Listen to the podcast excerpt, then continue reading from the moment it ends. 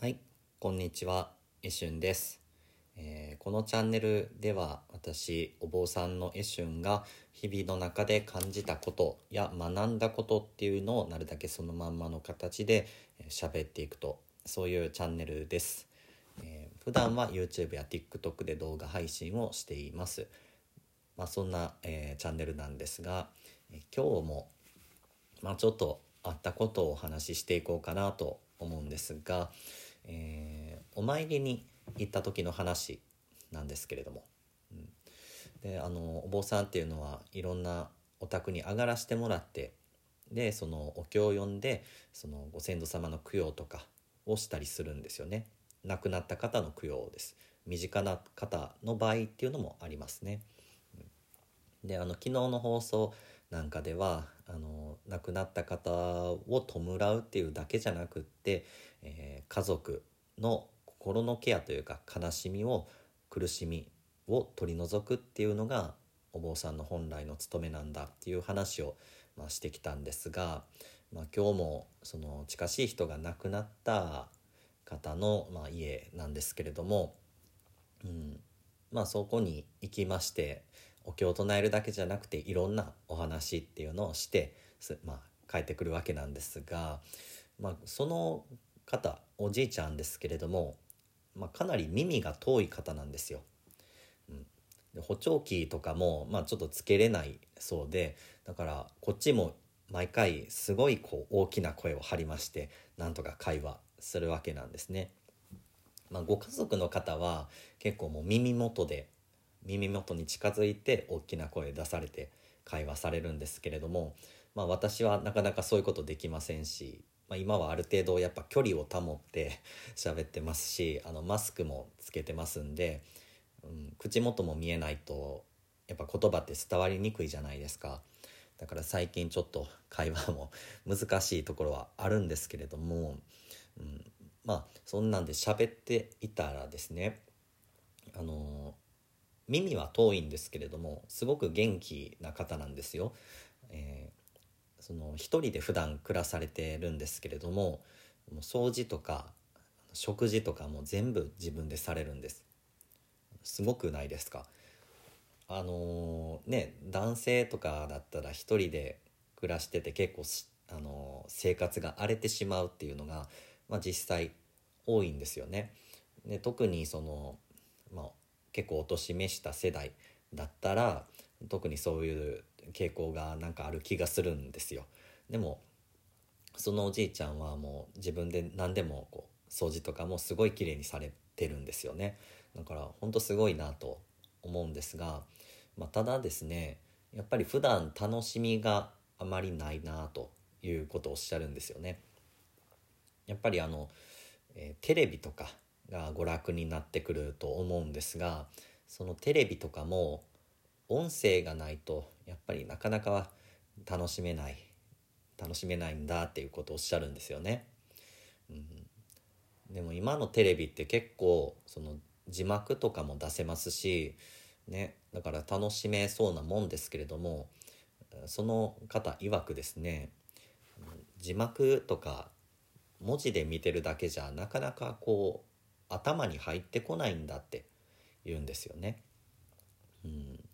なかなかこうね音声も聞こえないと覚えられないんですってすぐ忘れちゃうんです。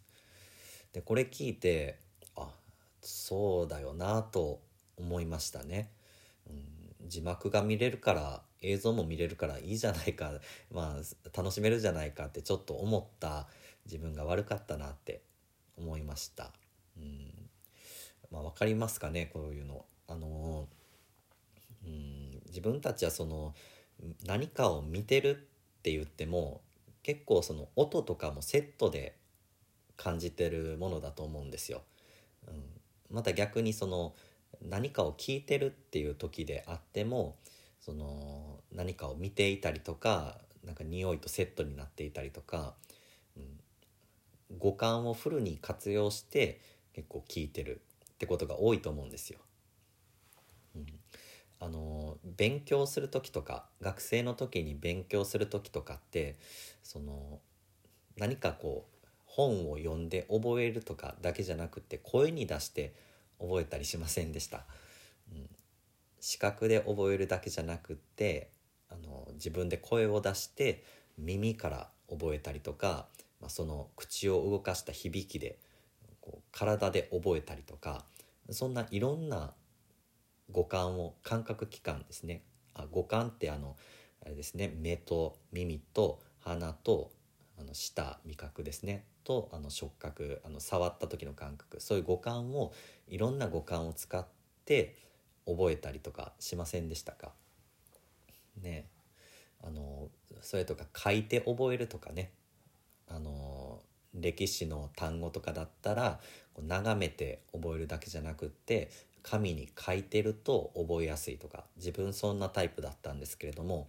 結構そういうのっていろんな感覚を使って覚えてるってあると思うんですよね。うん、そうそう結構その単純に聞いてるとか言ってもいろんな感覚がセットになってるっていう話です。まあそうですね食べ物とかでもあるかなと思ってて懐かしい味の食べ物ですね昔子供の頃にこれよく食べたなっていう味を感じるとその時のなんか匂いまで一緒に思い出されるっていうようなこともありますよね。単純にその舌で味覚を感じているだけのはずなのにこう嗅覚の部分までこう刺激されるっていう、うん、勝手に思い起こされるっていうことですよね。まあ、そういうのってあると思うんですよ。で、まあ、自分たちそのよく言葉で聞くとか見るとか、うん、鼻で嗅ぐとかそういうふうに分類して考えてしまいますけれども案外その辺の境界っていうのは曖昧なものなんじゃないかなって思うんですよ。うん、ね、そのおじいちゃんにしてもこうテレビの情報を見るだけじゃなくってやっぱり見てるって言っても音声もやっぱセットなんですよ。で覚えてるわけなんですよね。もうそんなもんだと思うんですよ。うん、その目とか耳とかそういうのに